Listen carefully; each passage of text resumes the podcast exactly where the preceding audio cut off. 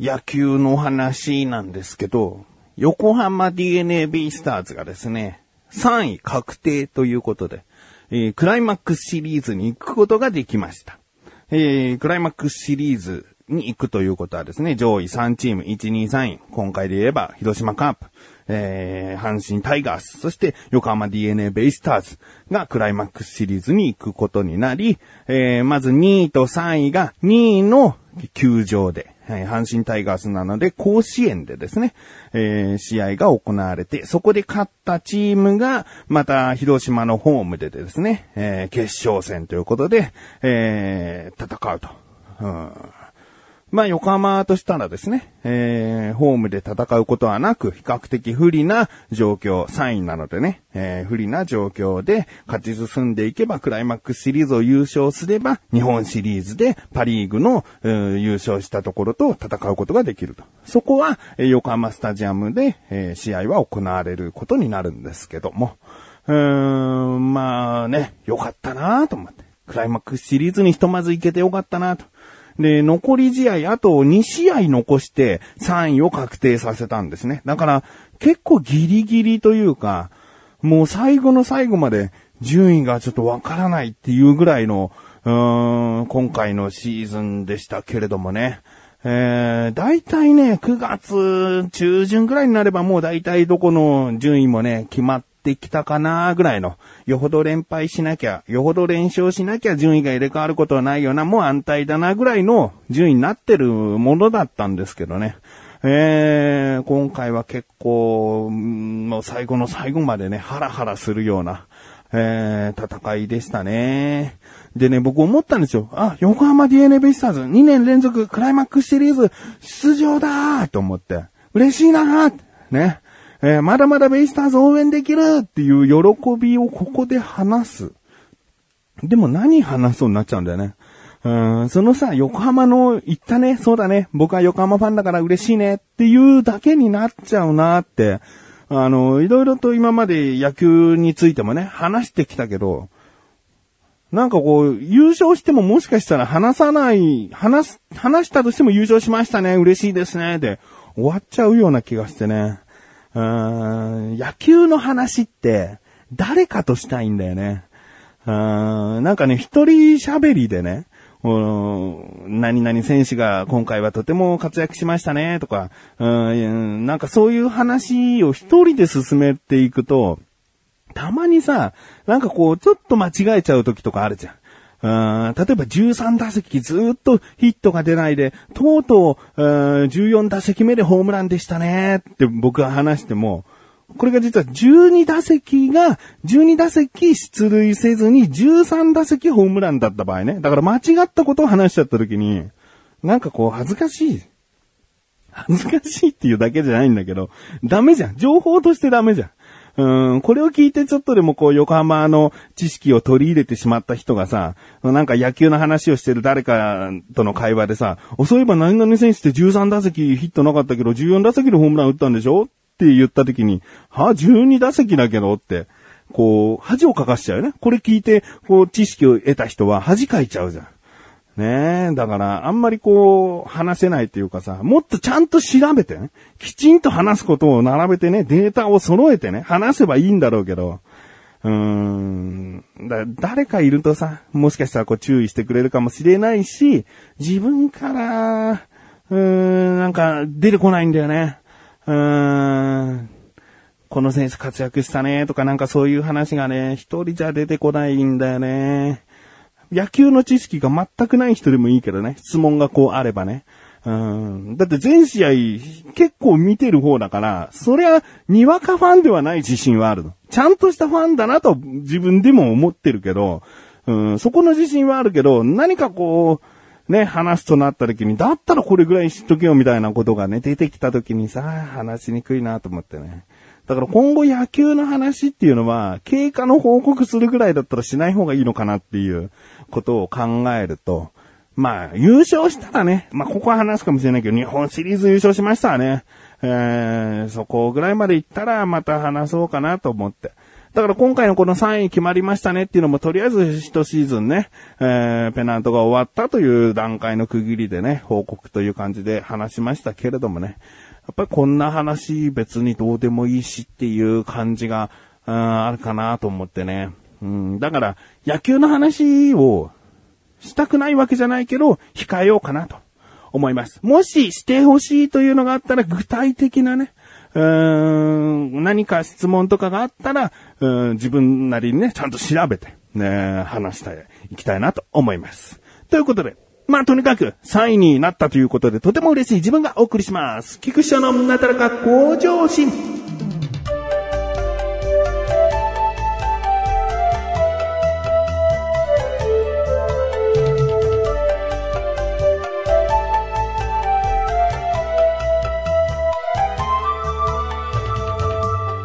えー、この前ですね、えー、次男の運動会がありまして、僕はもう相変わらずビデオカメラマンとしてね、えー、子供が出る種目をチェックして、でどこにスタンバイして撮ろうかっていうことをね確認しながら、えー、運動会を見るんですけれどもね、もう長男の幼稚園の時の運動会から数えてろっかいめぐらいになるんで、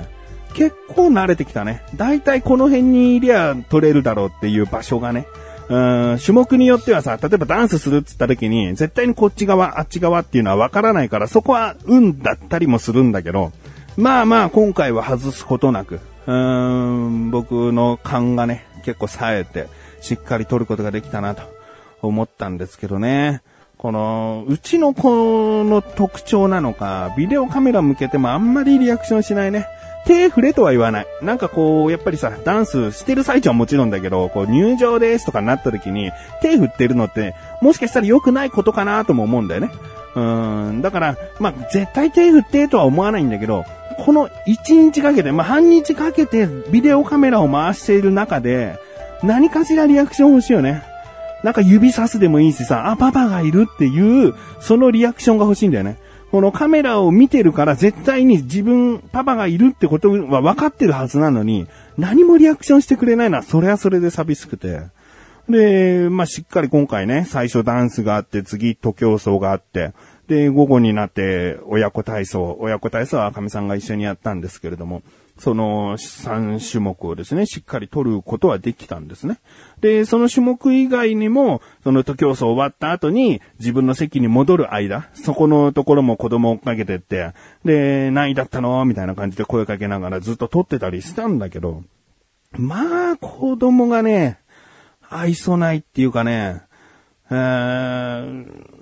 なんか撮ってるからさ、ちょっとカメラに興味を持って近づいてくるとか、子供特有のこのなんか、うん、うちのパパだよみたいな、なんかそういうはしゃぎを見せてほしいんだけど、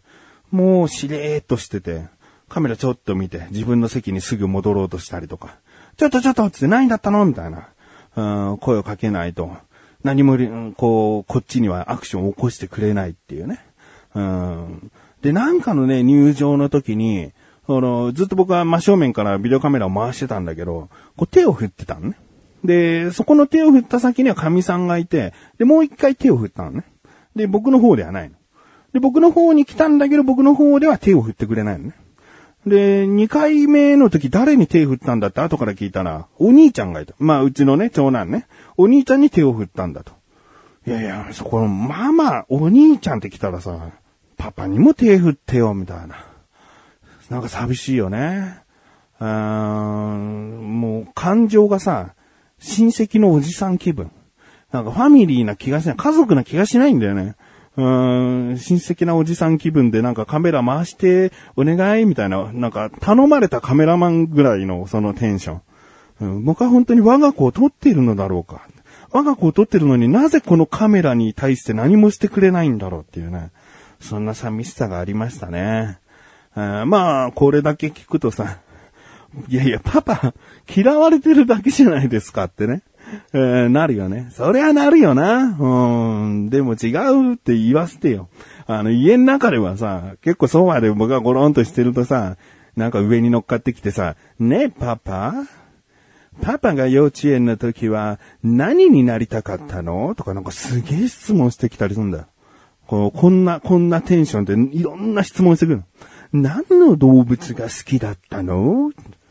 すっごい話してくるし、うん、うちの中では一番喋ってるぐらいの子なんだけど、外に出ると全然構ってくれないんだよね。うん、まあ、ママが一番好きっていうのは変わらないんだけど、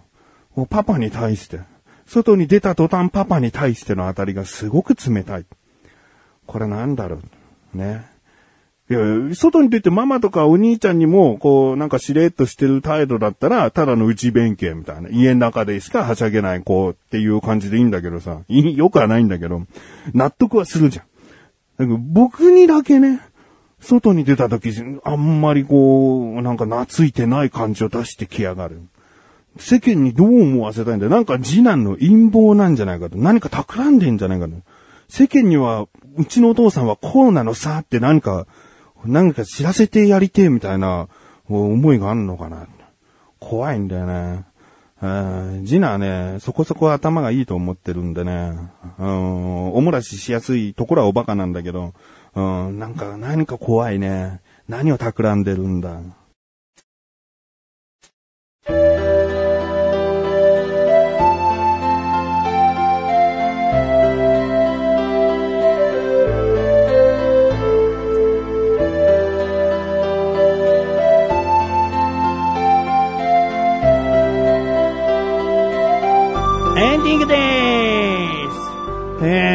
そのね、運動会が終わった次の日は長男の習い事で半日ぐらい歩いたり立ちっぱなしだったりっていうなんかこう付き添いがあったんですよ。だからもうね、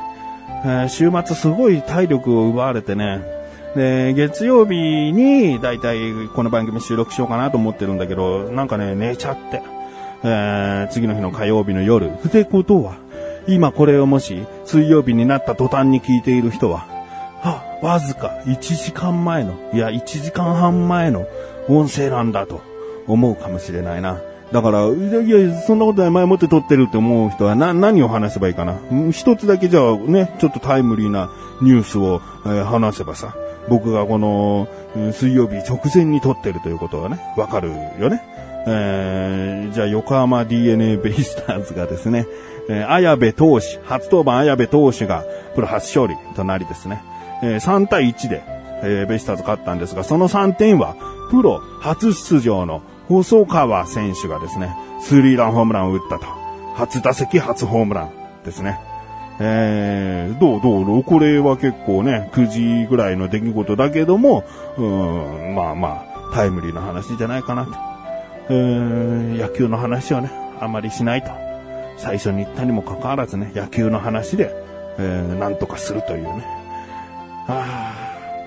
ちょっとね、あの、頑張っていきたいなと思ってるんでね、全然繋がらないけど。えーっとね、まず仕事のことね、仕事を今ちょっと頑張っていきたいなって思っているのと、あとダイエットをね、いや、そろそろちゃんとまた痩せなきゃっていう体重になっちゃいまして、えー、もう髭生えてるんですけど、なんとか髭がね、ここに顎あるよってちゃんと主張してくれてるんですけど、まあダイエットしないとちょっとこのままだとね、うーん、動きが鈍くなってるのがわかる。うん。だからなんかしたいなと思ってるんですけど、この番組で以前こう、今後ダイエットについてあんまり話さないようにしますねみたいな、この野球の話しないようにしますねみたいな、なんかそんなこと言っちゃうな、ダメだな。あ、ダイエットしたらね、始めたらね、ダイエットの話したくなるんだよ。あの、今何を食べていないとか、こういう運動をしているとか、こういう運動をしていたらこんなことが起こったのか、なんか、結局自分が生活していることを結構この番組で話すから、その生活において何かが起こったことについては絶対にこう触れるもんね。うーん、だからダイエット始めたらダイエットの話しちゃうな。だから、あの、野球の話もするよ、じゃあ。野球の話もするし、今後ちょっとダイエットの話もする。なんだこれ、えー、ということでですね、お知らせでーす。このなだらか小女子が配信されたと同時に更新されました小高菊池の小高でチャーキってみてください。今回はですね、メールがいくつか届きましたのでお読みしている回となります。気になるという方はぜひ聞いてみてください。ということで、なだらか小女子は毎週水曜日更新です。それではまた次回お会いできくちそうでした。メガネとマーニでまたね、お疲れ様です。